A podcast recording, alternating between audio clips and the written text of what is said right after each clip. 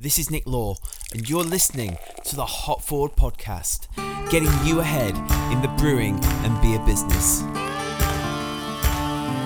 Hopforward.beer is a podcast and website dedicated to the beer industry, supporting budding beer entrepreneurs by gaining insights from experienced brewers and folk within the craft beer industry. So grab a glass, pour yourself a beer, and let's get into this week's episode. Hello, and welcome to the Hop Forward podcast. This week is a super exciting week for Hop Forward because, drum roll please, our brand new shiny website is now open! That's right, visit hopforward.beer, that's hopforward.beer, for articles on brewing and the beer industry and a range of services designed to get you ahead in the brewing and beer business. Now, the reason this has taken so incredibly long to get online is because I transitioned out of working for a brewery and running my own brand of beers to get Hop Forward set up. But if you're not aware why I set Hop Forward up, it's because of this. Not only am I passionate about beer, but I love businesses and I love design, and I kept seeing a need again and again when I spoke to different brewers and businesses for help with sales, for help with promotions, help with marketing, putting systems in place, and in some cases, making sure there are quality assurances and controls in place. So, literally, it's been a year since I conceived the idea of doing a podcast and turning it into a business, and I thought to myself, if I was going to interview anyone who's got a flagship brand, brews consistently great beers and is entrepreneurial, who would I approach first? And I wrote down a list of three names. And I approached the first name on my email list, Richard Burhouse, with the email subject line How Magic is Magic Rock.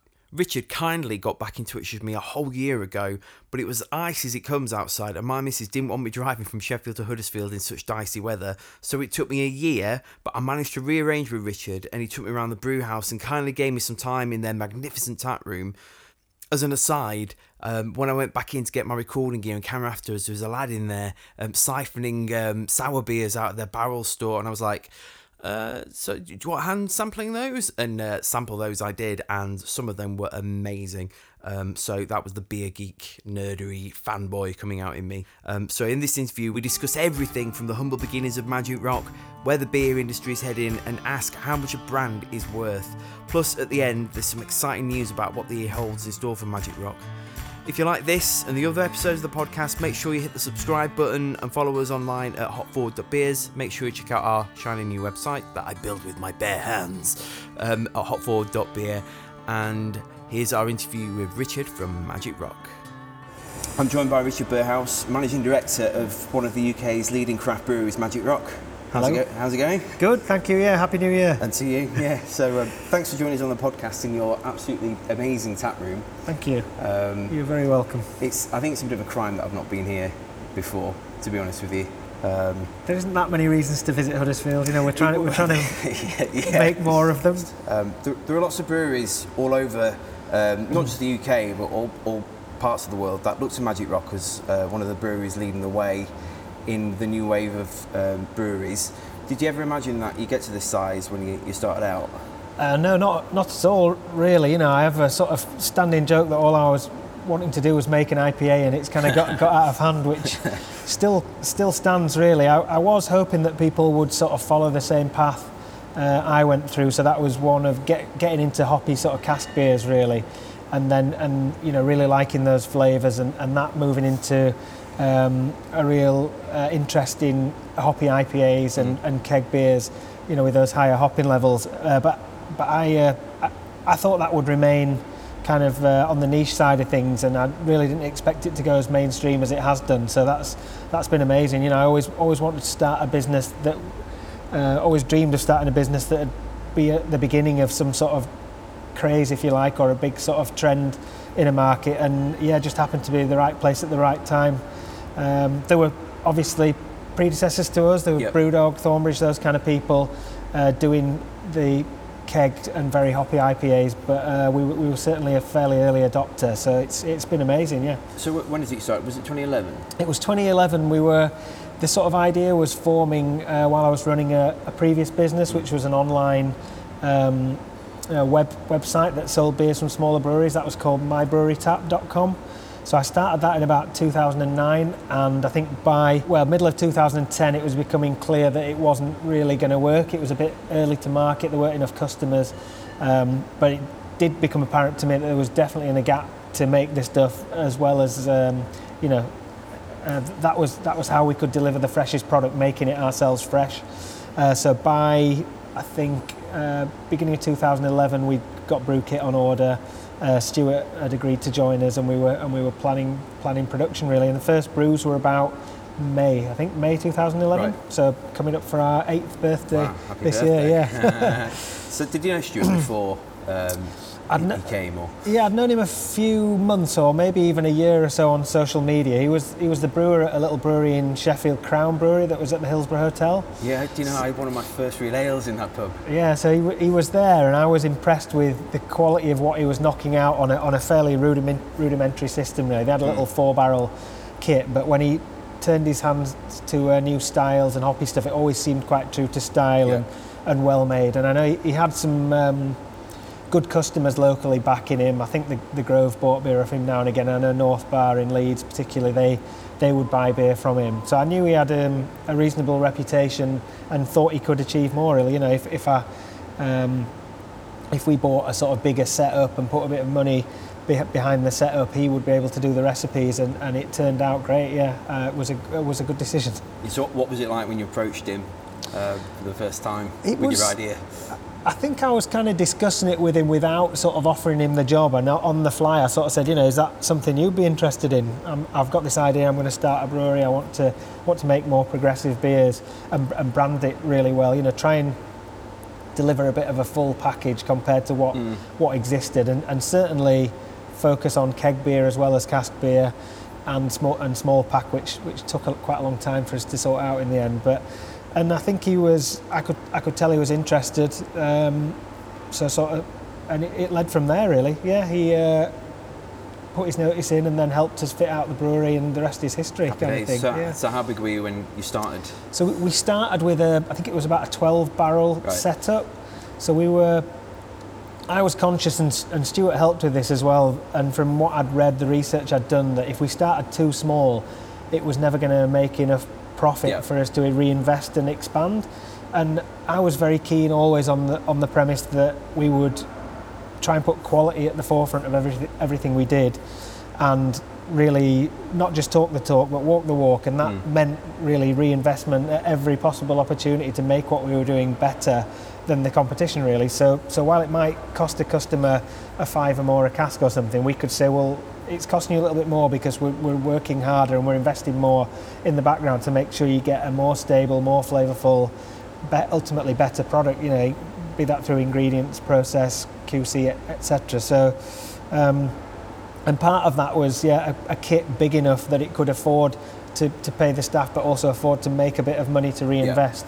So we started relatively big really. It was it was a 12 barrel system with um, two I guess they were let me think they were 25 hectolitre yeah so they were like 18 to 20 barrel FV Yeah. so we could do do bigger beers or, or we could max you know max out the mash tun and get sort of good yields off lower ABV uh, beers and we just had those those two FVs for probably the first I think four to six months and, Yep. it, and it really was just me me and him so we both um, answered the phone took sales uh, he showed me how to do the dray runs, um, so I could do those while he was brewing. Yep. But, but ultimately, we both got involved with everything. I'd clean out the kettle at the end of the day, get the mash ready for the next day.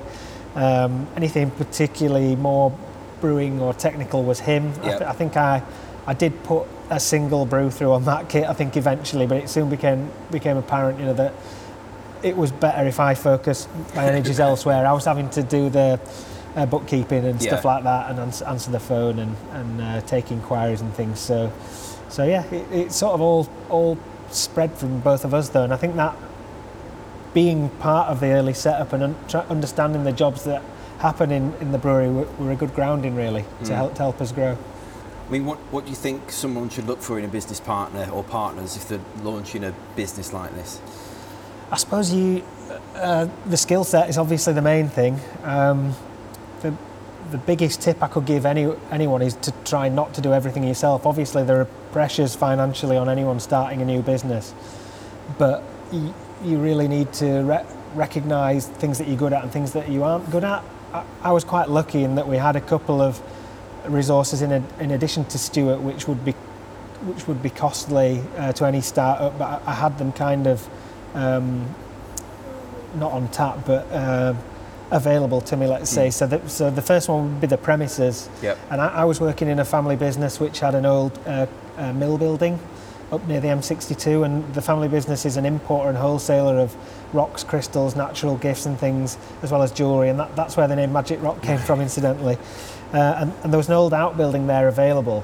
So immediately we had some premises where we could look to do this. I had to sell the idea to my father, who became our landlord. But right. at least, at least with, um, at least he wasn't, you know, going to chase me for money or, or cut off the electricity if we were slightly slow. Yeah. So that, that was a, a, big help. Although we, you know, we never did default on the rent or anything. We, we operated like a normal business, but perhaps didn't have the same pressure as some startups would have. And uh, the other, the other. Um, uh, asset that I had real access to was our designer Rich, um, and he was someone I met through cycling. Uh, we both mountain bike together in, in, a group weekly, and I became aware of how talented he was as, as a designer. And he was doing agency work in London, but I know he wanted to move back up north, and so I, I kind of sold the idea to him, and he just he did it on a sort of um, what's the word contractual basis to begin with. He wasn't salaried but I, I, kind of appreciate now that new businesses starting up they, to get someone um, a skilled designer the quality that Rich is is obviously an expensive thing so yeah. I was very lucky to have that resource um, to hand and I suppose you know that was a bit similar as the situation with Stu again I, I, was a designer but I didn't trust myself really to do the design to the to the quality as good as it could be or, yep. or I recognized it was better to have other eyes on it um, with a view to it having its best chance of working really. But mm. uh, those were the those were the main components to begin with. So you, you, have been going eight years this year. Um, how, how, have you seen the beer industry change over that time? Yeah, I mean it's it's changed amazingly, hasn't it? As we touched on before, it's grown beyond all expectation really. Um, and so so has our relationship with it and my relationship really. You know, we've been from been from having uh, you know no no beer at all and and a lot of pressure on us you know, to get products out because we were so small to being in a better position now where we, still have great demand uh, but we can supply it a bit easier. Yeah. um, and and we've kind of grown steadily with with it as it's as it's developed. It, I just had no idea it would be be so big. You know for the first probably three four years I was aware of new openings in the market we're aware of who the kind of people were often knew those people through contacts and festivals and things but in the last two or three years, it's, it's impossible to keep track of the number of new openings and who's doing what and, and quite how big it's become really. So that that's sort of not isn't something I envisaged happening. Mm. You know, it, it, felt at one point like oh, there'll only ever be a, a finite amount of breweries because there's only so many drinkers. Yeah. But it, but it's become clear now that that really breweries um, and operate like any other businesses in a consumer market in that the good ones stick around and the bad ones fall away. Yeah. And so I suppose you've got a situation now where there isn't necessarily um, spare demand for new breweries, but there's always a demand for someone doing something better than someone else. So yeah. it just means you've got to be, you know, it's getting more and more competitive from a from a quality and professionalism point of view. In that in that breweries have to be better in what they do in that in all aspects really. Marketing branding and particularly the quality of, of beer they produce and what they do. Do you think as um, the, the market becomes more like that and competition becomes more fierce and, and dog eat dog mm-hmm. um, I mean we've, we've seen breweries like uh, Bradford Brewery closed down mm-hmm. recently. York Brewery got bought out um, or b- acquired I should say by um, Black Sheep. Yeah. Um, do you think we're going to see a lot of casualties forthcoming, mm. or do you think every, you know a lot of people are just going to up their game? Or I mean, where, where, do you sort of see it going, particularly with uh, Brexit looming?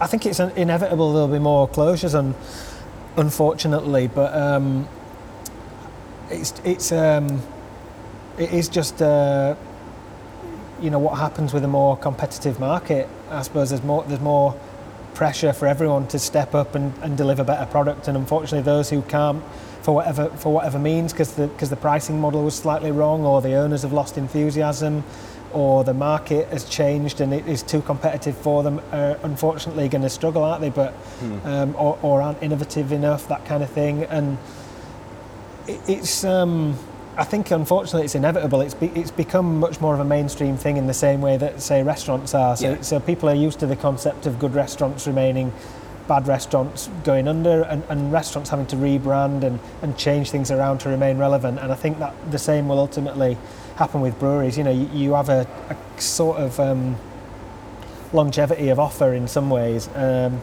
I, I also think things um, will become more localized, which I, d- I don't see as a bad thing. You know, we've, we're very proud to be from Huddersfield and have a have um, quite a involved relationship with the local community. You know, through be it through the football club or charitable events we do at the tap room and initiatives we try and get involved with. And I think that's probably we're going to see probably a lot more of that thing happening as well. You know, in, in the same way that most local areas have a football team, they will have yeah. a brewery. You know, it's it's kind of it, that makes sense, doesn't it? You know, so Yeah. I think there'll be more more localization, and I think I think that has, has happened in America, I believe, as well. So um, that's another uh, consequence of more competition. I think will be that you know people will stay local, providing the quality's there.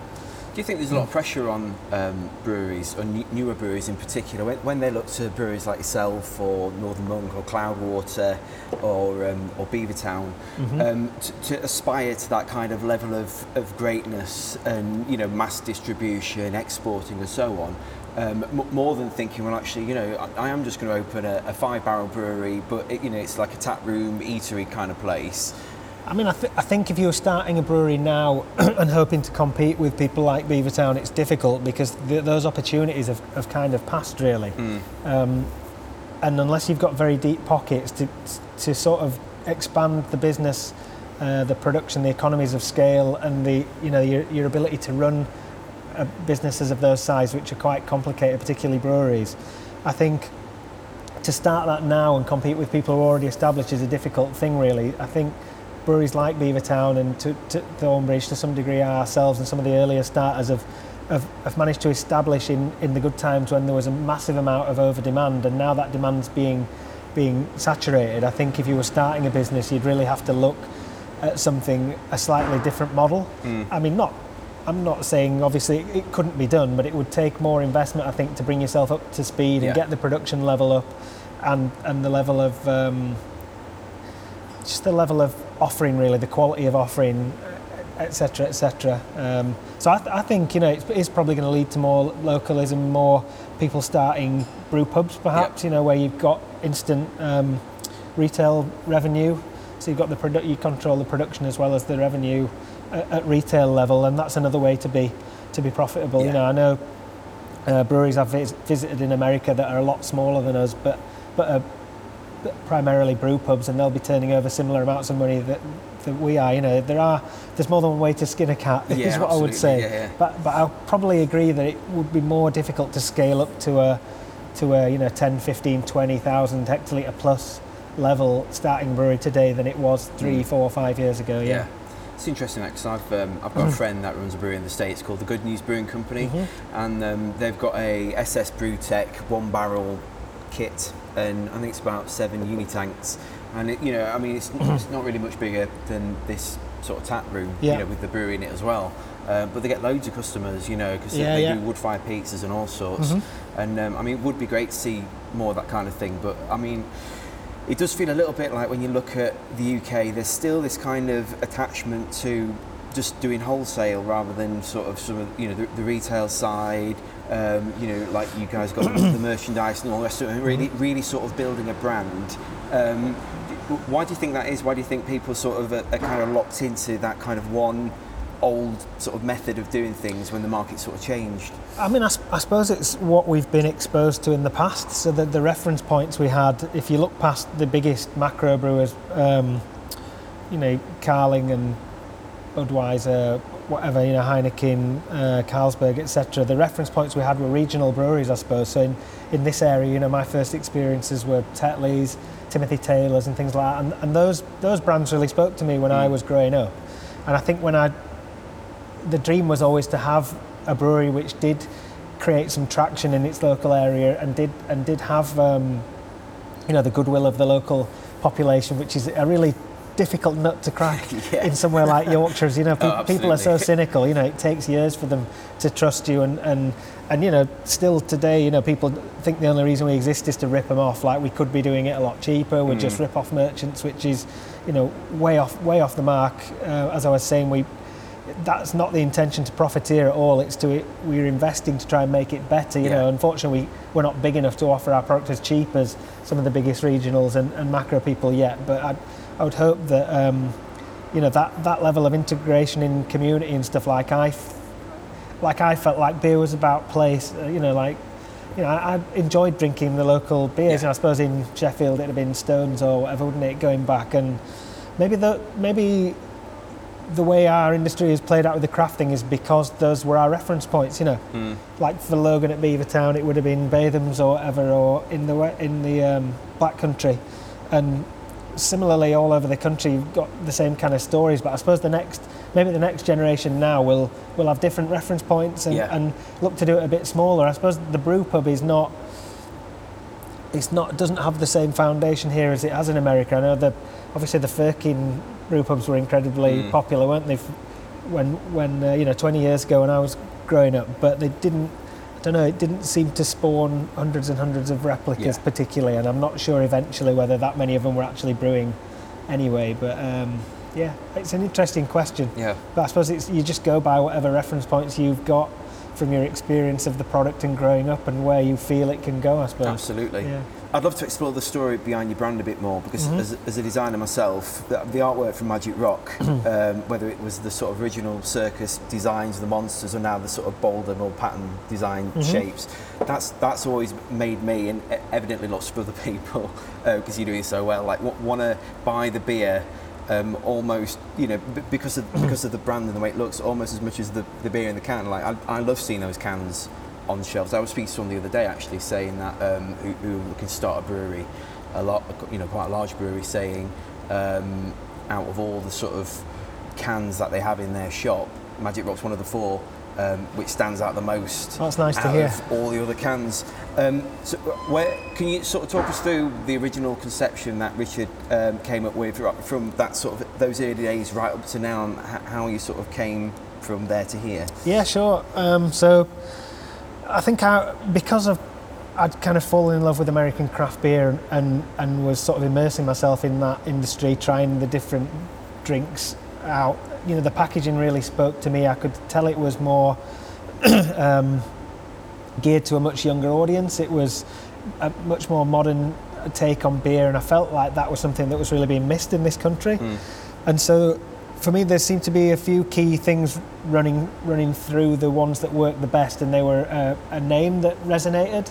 So it'd be primarily memorable, um, catchy, I suppose you, you could say, but it would also have some basis in reality if you Yeah. looked a bit deeper into the story.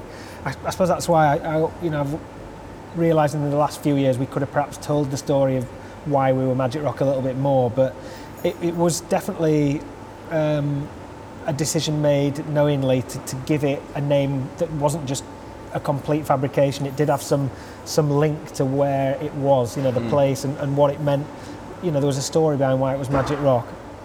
The other thing about brands that I felt worked particularly well, um, they needed again they needed memorable names for the beers, uh, but they would have a theme running through them, something to pin the design to, and and something that would suggest continuity to Yeah. the consumer, so they could mentally they'd know it was a Magic Rock beer, they'd be able to you know put a link between well the obvious ones Cannonball, Human Cannonball, you know, but those just names that were memorable really. I, I felt like we had much more of a chance if people drank the beer and and could remember the name when they told someone, "Oh, I had this Mm. great beer the other night." If they were like, "Oh, I can't remember what it was called," it's kind of no good, you know. help, is it? No, so I, I, and I think ever since we just we tried to really adhere to that and, and come up with memorable names that either had a double meaning or just fit with the ethos. I mean, it's not completely been the circus sideshow thing. It's loosely has been, and then we've gone off on tangents. But even from the beginning, some of the names weren't sideshow and circus. So Rapture is Yeah. not, you know, but it's it sounded like a good name uh, for a red beer. It had the alliteration of the R and just felt, I don't know, that one fit. Um, so, so what we what we did with the actual look of it then um, around the theme was, I think some of Rich Norgate's work that I really liked. He'd done uh, he'd done some work on an Arctic Monkeys album cover, which was Right, okay. I think it was Favorite Worst Oh, yeah, Nightmare. So that had some pictures of some houses, didn't it, and character based can stuff inside. See that now, yeah, yeah. He did that as part of a collective. I think it wasn't just him, Right. but if you look back at his um, portfolio, there was a lot of character-based stuff. I think at the same time, I was really into um, uh, the super furry animals, and I liked Pete Fowler's artwork on that, Mm. which is like monsterism, these Japanese kind of small, um, the, like monster worlds, aren't they, with with Yeah, cra- yeah. crazy little sort of cartoony type characters.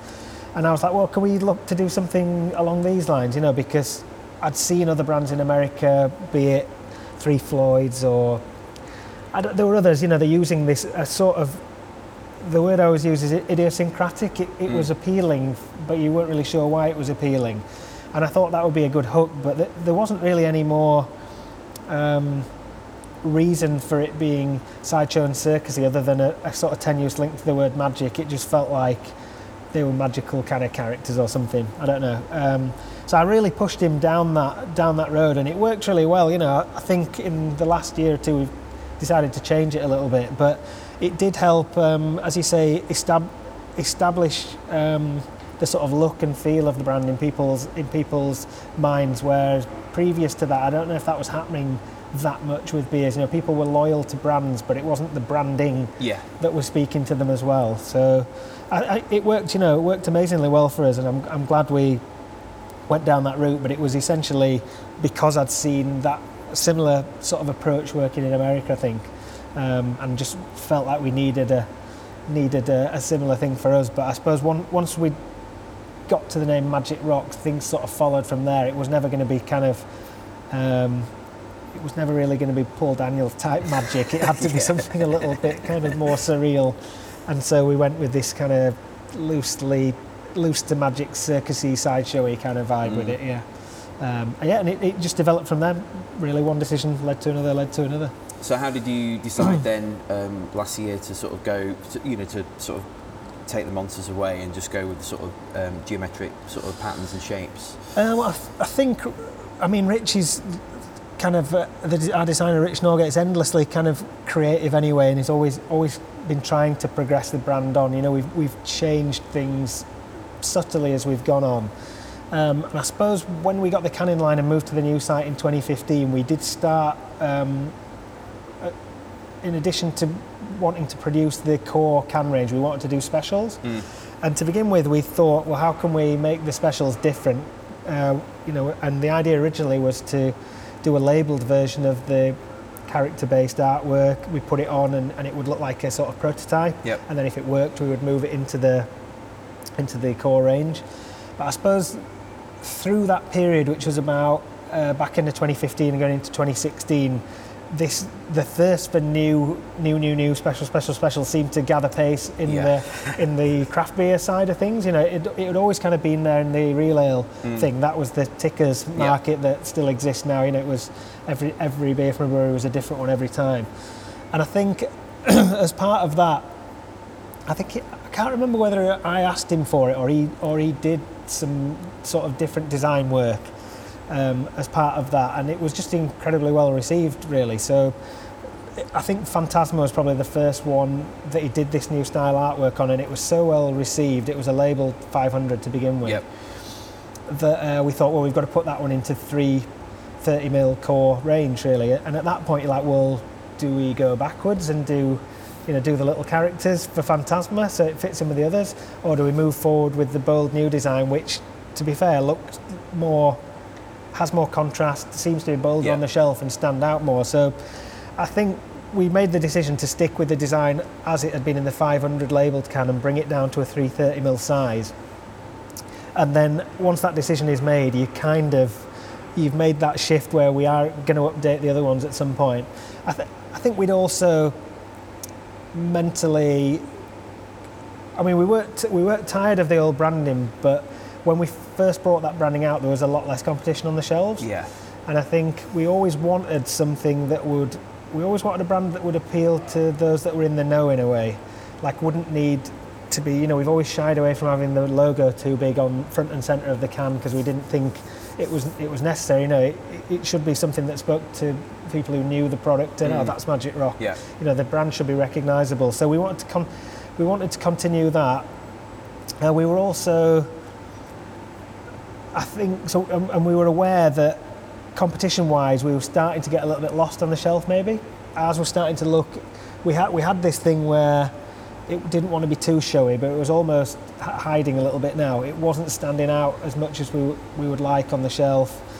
Um, I mean, to be honest, I would, we were also, or I personally was also slightly worried about like the Portman Group and the and the character-based stuff. I wasn't sure, Yeah, like as, totally. as we started to go into supermarkets and things, whether how well that would sit. I know a few people, you know, Tiny Rebel. Tiny Rebel, I think Beavertown had been approached by them as well, and could have been a lot of trouble. I mean, to date, Touchwood, we haven't, we've never had um, an approach, and I suppose now as we as we've changed to more um, uh, pattern-based, uh, less character-based design, we, we hopefully won't get one. But that that was a, you know, something that I thought about a lot as well, um, and I just I think it really suits his um, his design style as well. I, he, I think he well he tell you himself, but I think he always did a lot of um, pattern-based kind of design as part of his degree, and had done some of that when he was um, an agency designer in London and stuff. He'd you know he'd done stuff for I don't know swimwear and things like that, where pattern is more more relevant. And I, think it, it really suits his design. I'd, I'd sort of pushed him into the character-based things. I knew he was good at it. Yeah, yeah. But I, I, even I, I'd admit now that the I think the pattern-based stuff looks looks even better, really. And yeah, we've, been- we've been delighted with the response, and it just feels like it all sort of sweets a little bit better now. You know, it fit the small ones fit in with the big Yeah. ones. There's there's endless room for creativity within it because the character-based stuff was a bit more fixed. It was Mm. more work for him to create more scenes, I guess, with Yeah. that. So. Um, yeah, that, that's loosely the thought process Okay. behind it. Yeah. It's kind of nice that the um, Cannonball run were the last ones with the sort of character, the monsters on the characters. Um, you know, now, now you've sort of moved to these um, sort of fresher designs. Do, do you find it challenging having to try sort of stay ahead of the curve? Because, like as, as you sort of alluded to earlier, um, you know that a lot of breweries look to those that are innovating and try and mimic it and, and, and copy it, you know, and, and jump on the bandwagon. I know it's why Cloudwater took off their recipes from their Mhm. cans because they were saying you know, everyone's doing these um, cover song double IPAs. Yeah, yeah. Um, and we want, you know, you need to innovate. Mhm. Um, do, do you think that's a pressure for, for breweries like yourself to sort of be always be sort of running, you know, to stay ahead of the curve? Yeah, um, definitely. You know, I, I think um,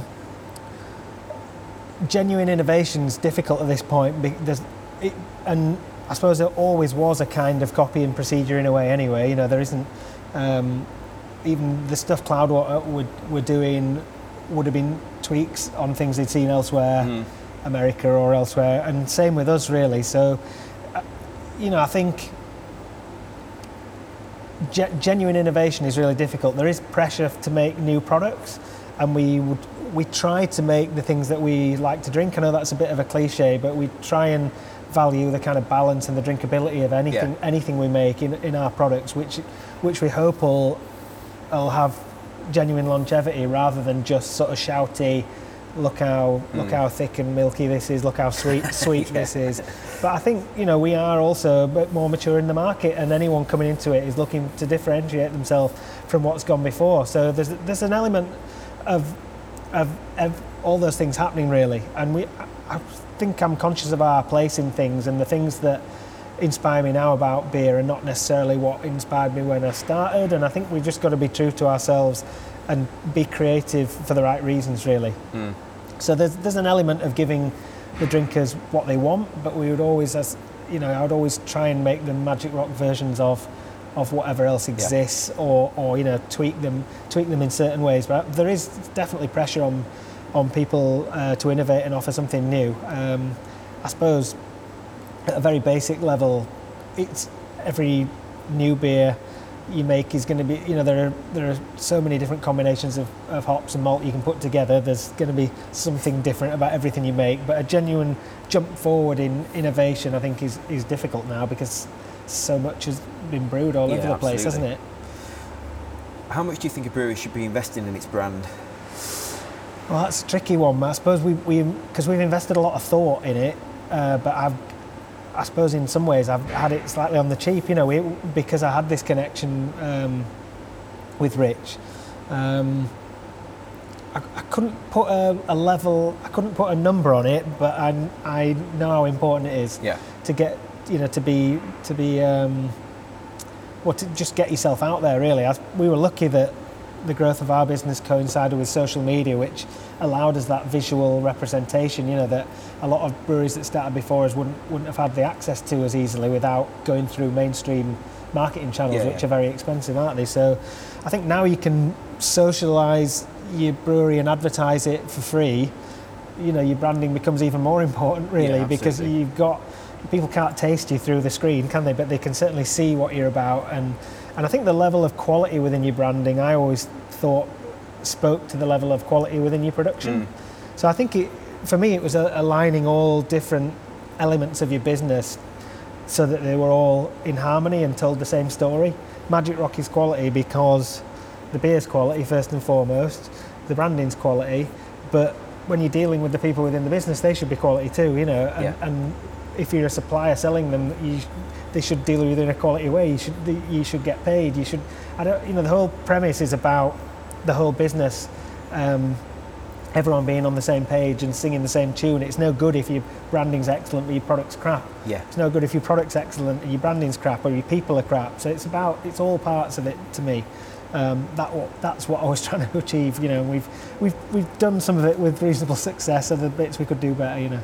I think that's a common misconception about branding. um, that people think a brand is a logo, and it, it's it's not. I mean, that's one of your brand identities, but like Mm-hmm. your brand's as much about how your drayman turns up at a pub, what they're wearing, how they talk to the, the landlord, Yeah. or, or how the receptionist answers the phone, and or do you know the, the, the whole thing, like the whole business is your brand and your package. I I completely agree. You know, especially with something as personal as as food and drink, because you're really asking people to consume something Yeah, you've produced. So your, your branding and the way you the way you create it and the way you uphold it is should really feed into their decision making. They want to feel trust in, in the product you're creating for them. So, for example, you know the tap room we're in now. It was it was wonderful to to finally get this because it allowed us to show people what we're about and, and, and how we like to operate, how we like to treat people, the level of service you'll receive. But but right also right down to you know what there'll be there's plug sockets, there's coat hooks, there's information.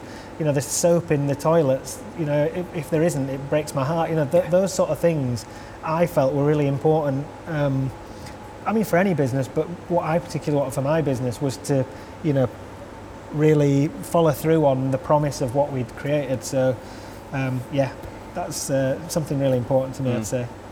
Not only do we get um, folk within the beer industry listening to this podcast, but we also get a lot of people in business um, who are interested in sort of insights from a manufacturer's um, business point of view. Yeah. Um, how would you say that running a production brewery differs from any other, any other business out there? And what are sort of some of the unique challenges to running a business like this in comparison to like a, um, like you said earlier, like a, a business that sells crystals and minerals? Uh, ye- yeah, it's an interesting question, really. I was only ever an employee beforehand, so I suppose this is my first business. Second, well done. se- sec- second if you count the uh, the online business I did. Um, I, I think That's a good batting average. yes, yeah, it's not. Well, I had one failure with the online thing, but I suppose that that taught me the level of passion and dedication that would be necessary to, to push things through. I think the main thing I found with the the brewing industry is is kind of uh, as a challenge is is how sort of um, it's quite a complicated business. There's there's a lot of things going on, um, and you know we often say uh, every day or every week generally brings new problems. I, tend to be more uh, heading up the sales team now, really, uh, and obviously we meet in a production uh, capacity as well, and I'm heading up the business. But I know from the brewing side of things, it, it's a more or less a constant problem-solving exercise.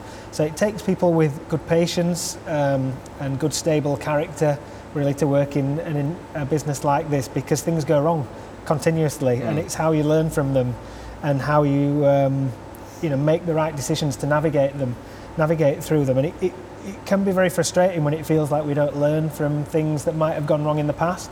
Generally, generally speaking, you know, you, we don't tend to make the same problem more than the same. The mistake's probably unfair, but the same situation happened more than once. But it's such a, a complicated uh, process, the brewing process, and now and everything you feed into it as you make it into a bigger business adds layers of complexity. Mm. That small things going wrong can have a, a big knock-on effect, and I'm sure that's similar in other businesses too. But it's probably truest to production where where you, you're constantly aware that if you're not producing or or or throwing something away as an opportunity cost, you know, yeah, it's it's the same question as if we were, if we were going to expand how do you do it without stopping production? You know, you mm. can't we can't remove the brewer, the brewery from where it is now and put another one where it is without forfeiting six to eight weeks worth of sales. Yeah. Which is at this stage has got to be quite a lot, you know, enough of an amount of money that you wouldn't want to bridge it by borrowing. So it, it those sort of things are things I've learned as I've gone on really and and you know I'm amazed we've got as, as far as we have. I think I've been very lucky to find good people um, who were, who were capable of running themselves a lot, you know, and and, um, and sh- showed good uh, what's the word um, initiative, mm. um, and were and were able to run with it and, and believed in what we were trying to achieve as far as a quality uh, perspective. You know, I don't. One thing I really hate is conflict, and I never wanted to be a manager who was running around shouting at people yeah. or screaming and bawling. So I'd hope that you know, even even though we are, we have a, happy workforce, I hope, and I don't, you know, they don't get sort of. Uh, there's a lot more carrot than stick, let's say, but you know, I have to recognise when things have gone wrong or are going wrong and act, you know, and, and you can't not do that if you yeah. want to to run a, a, reasonably successful business or grow it to a certain size. You've got to make hard decisions, get rid get rid of people who aren't working effectively or don't fit in with the system. Um, I think yeah, the the production thing has, has, surprised me, but I suppose there are many other production businesses with complex processes. But yeah. brewing seems to have a never-ending yeah. sort of series stops, of, of challenges. There's so many things that can go wrong, yeah, um, be, it, be, it, recipe-wise, maintenance-wise, quality of ingredients. There's yeah, there's so many things. There's so many things to consider. Um, a lot of people go into running a business, and I would imagine particularly uh, like a beer business, whether it's production brewery or micropub without thinking of the long-term ramifications. Um, you know, because because it's you know it's sort of snowballed over the last sort of ten years. I think a lot of people sort of just sort of jumped in. How should you think about the long-term succession of a business and um, or the sale of a business like this? I mean, should you even be thinking of that when you know you may be just a few years old?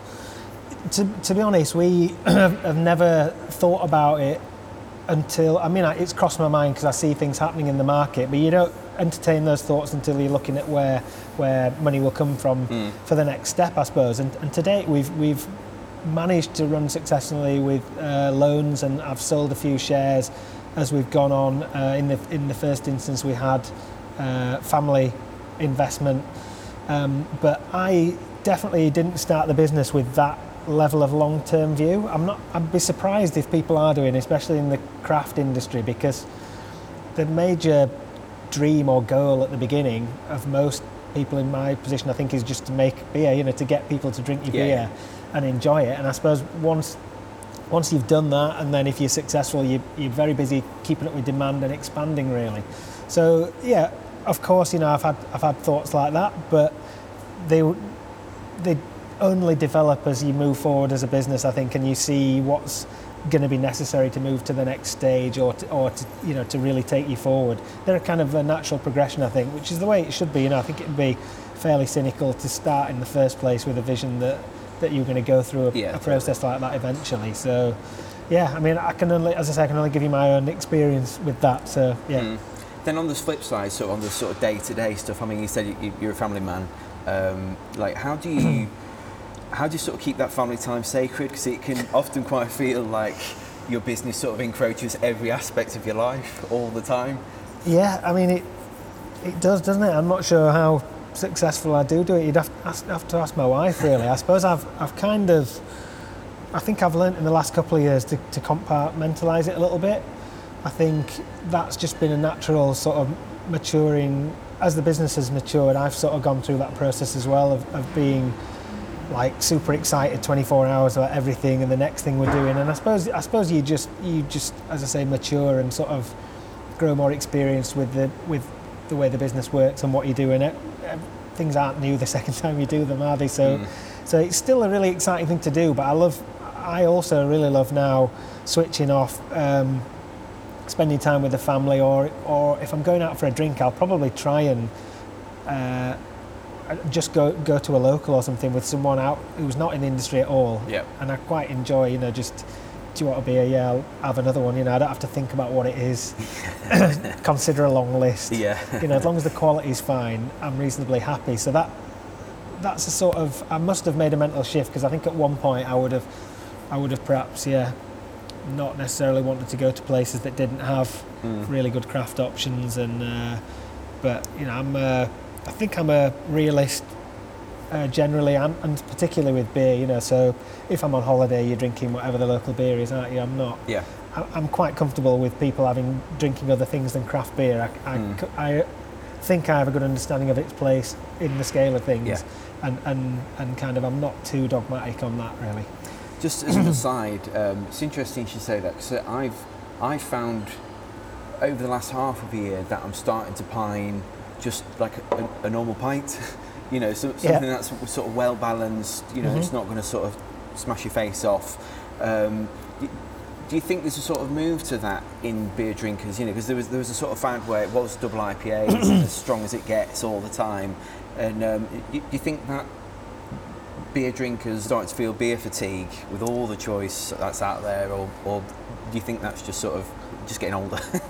uh, it's probably a combination of both, really. I mean, if you're a beer fan, you're a beer fan, aren't you? Yeah, yeah. Really, you know, just be, just because I had a, a, massive thirst for IPA didn't mean everything that had gone before was crap. You know, mm. like the pints of uh, landlord or whatever were, were bad beers, or, or you know, any any local well-made cask beer. I think, I think really what you've got now is a position where there's just so much more choice, isn't there? So, yeah. so now it, it is an option, which is great. You know, if you fancy something hoppy, you can get one.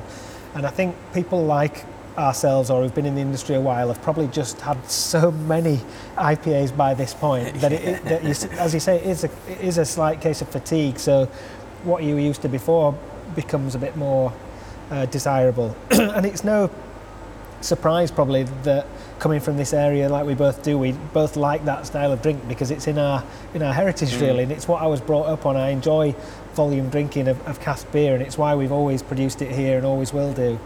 Um, but I like the fact as well that now there's a lot of choice. If I'm at home, I don't want four pints of cask beer. I might want a nice IPA, you know, or even I might want two or three cans of a session IPA. Yeah. But there, there's a choice there. I think the main thing I've noticed is I've got to know more about the industry and working in the brewery is the, is the quality thing, and that bothers me. You know, if if you get served a bad quality pint, or you can taste that some keg lines are dirty and the beer doesn't taste right, that's depressing. So I think that's the next mm. the next step for everyone who's more, uh, you know, who has worked and lived in, in this period of craft beer boom, I suppose.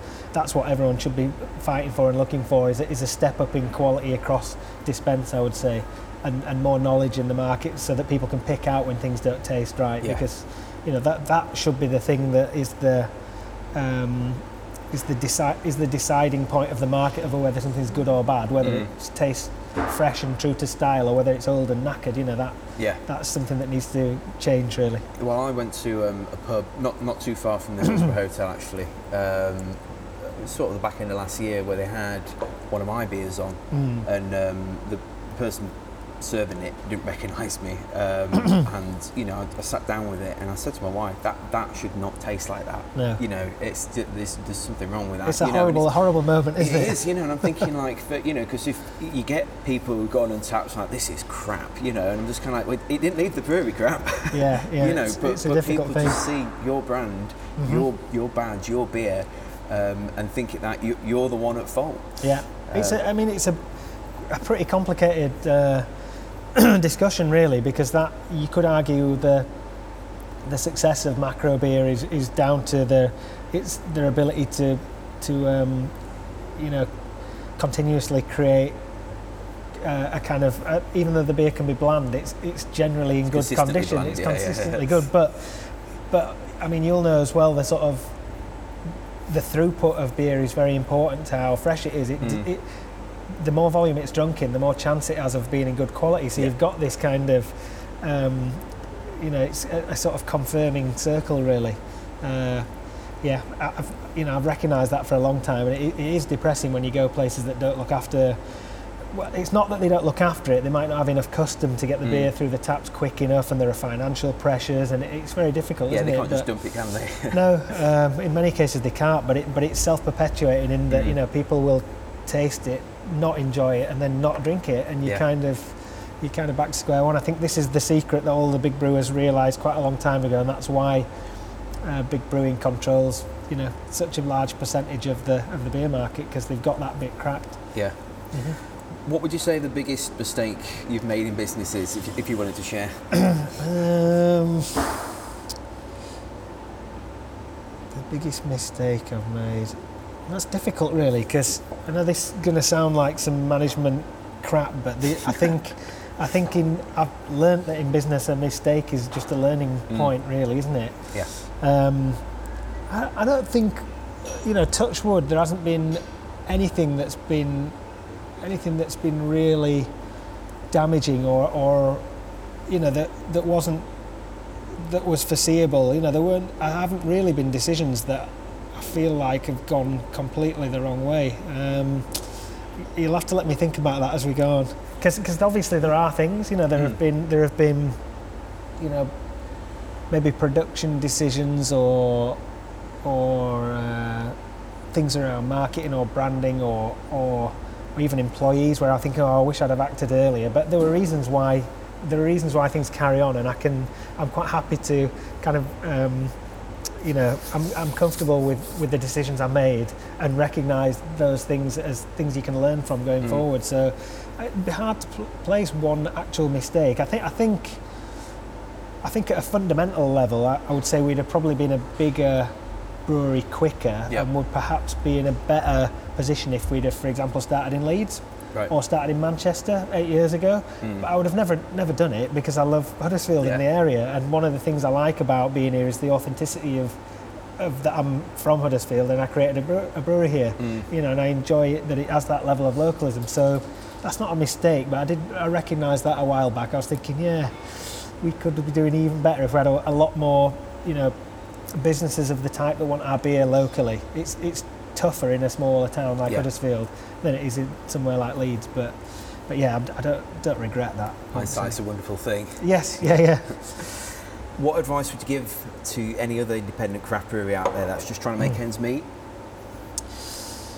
It's it's really difficult because I think the thing the things that have worked for us we're not we're not doing things in halves really. You've got to commit fully. Mm. And obviously, if it, you're struggling to make ends meet, that, that's super difficult, isn't it? But that might mean focusing on one thing you do particularly well, Yep. not trying to be all things to all people, um, trusting people who you can tell have a, a different, you know, have a, a better skill set than yourself. As we, as we, I think we touched on earlier, was was really important for me. In, in that, I think if you start in a business you, and you're always going to get a lot of sort of positive feedback in the first instance, and it can give you this sense of confidence that oh, I can do this, I can do that. I'm not going to pay someone, I'll do it myself. But ultimately, I think you need to you need to be able to um, delegate responsibility so that, so that you get the best value out of Yeah. the out of the members of the team. You know, you might be very good at selling it, but it doesn't mean you're very good at branding it or making it. And I think Mm. it's that being able to focus on on the things you're good at and being true to yourself. I would say, but I don't I don't really feel qualified to give advice. You know, we still feel like a young business. We've got we've had a level of success, but it but it's um, it never feels completely like it doesn't feel like a finished thing. Really, Yeah. it's it's ongoing. So um, yeah, I would I would probably focus would be the thing really, and, and stick to you, stick to your guns about what you know that you do well. Yeah. Really, and, and stop doing the things that you know other people do better, or or or get other people to come in and help you do those things better. Yeah. Well, thanks for being on the show today, Richard. Um, You're welcome. What, what's in store for Magic Rock this year? what, what, can people look forward to? Uh, well, we we're just starting to think. We just put the new canning line in, uh, so we we've got um, the new branding coming through. Obviously, the, the, last couple, I think, Common Grounds and Dark Arts will yep. move over into the new cans in the next sort of two or three months. I think new new high wires out in the next couple of weeks and we're just going to have much a much better quality of product with better shelf life. Mm. And we're going to now start. I think it's time for us to step up into the mainstream really. So we're going to be pushing the beer out into some more uh, multiples. All, all being well. Um, the core beers that is. Yep. You know, we'll keep doing the specials for the independent stores, but you're going to hopefully see our core beers in, in lots and lots more places, and that should feed into the next expansion. And yeah, hopefully just more Magic Rock beers uh, that's, that's all around. Yes. um, now, oh, we presume that everyone listening is aware of Magic Rock, um, but last time my brother in law, when he came to Sheffield, had never heard of Magic Rock. There you go, so there's plenty so of room. I, yeah. I, I said, um, you know, oh, you need to check out um, this brewery. And then um, when I saw him on Christmas Day, it was like, oh, yeah, man, I. Uh, I went to the office party and uh, this guy brought out some of that Magic Rock Cannonball. That was amazing. so, uh, so for anyone who's listening nice out there that's never heard of Magic Rock, how can they find out about you? Pay the brewery have a visit. Yeah, I mean the best place the best place to taste the beers as close to the source as possible would be to come and come and pay us a visit. I mean, if if you're anywhere in the local Leeds, Manchester, Sheffield area, it's not very difficult at all. We're well connected, ten minute walk from the station lots of room, street food traders every, on a weekend, uh, Friday, Saturday, Sunday. Uh, outside of that, we're stocked, uh, you know, nation- nationally um, in most of the good um, small retailers, and you should see us in some more multiple uh, uh, national retailers as the year goes on. But I better not just say exactly who those are. You can probably imagine the usual kind of people. Um, and yeah, and the beers are available on the website as well. Um, core beers all year round and specials, a couple a month usually. So yeah, look us up. Fantastic. Well, Richard Burhouse, Magic Rock, thank you. Thank you. Cheers. Thanks for tuning in to the Hop Forward podcast this week. Make sure you hit the subscribe button, follow us on social media at Hop Forward Beers, and visit our website hopforward.beer for more articles, insights, and a range of services aimed at helping you get ahead in the brewing and beer business. Until next time, cheers pint of uh, Litivay, the